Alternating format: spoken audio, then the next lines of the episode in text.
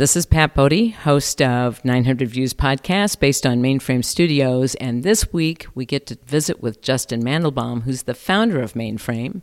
And next week you'll get to have the interview. But meanwhile, Justin, tell us a little bit about the founder's role in the establishment of Mainframe, how that came to be. The founder's role is taking uh, an idea and trying to turn it into reality, right? And um, know that takes conviction and hard work and putting the right team together. We've been working on this project for 10 years and have another year and a half to go.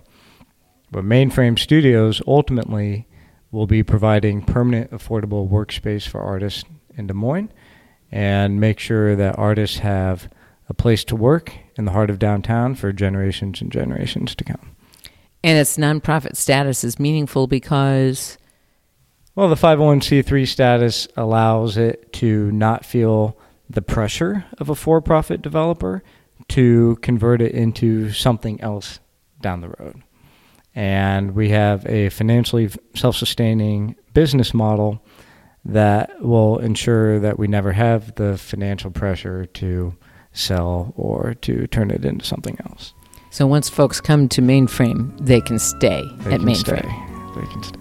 Thank you. Everybody, listen in a week. You'll hear some really interesting things from Justin Mandelbaum, founder of Mainframe Studios.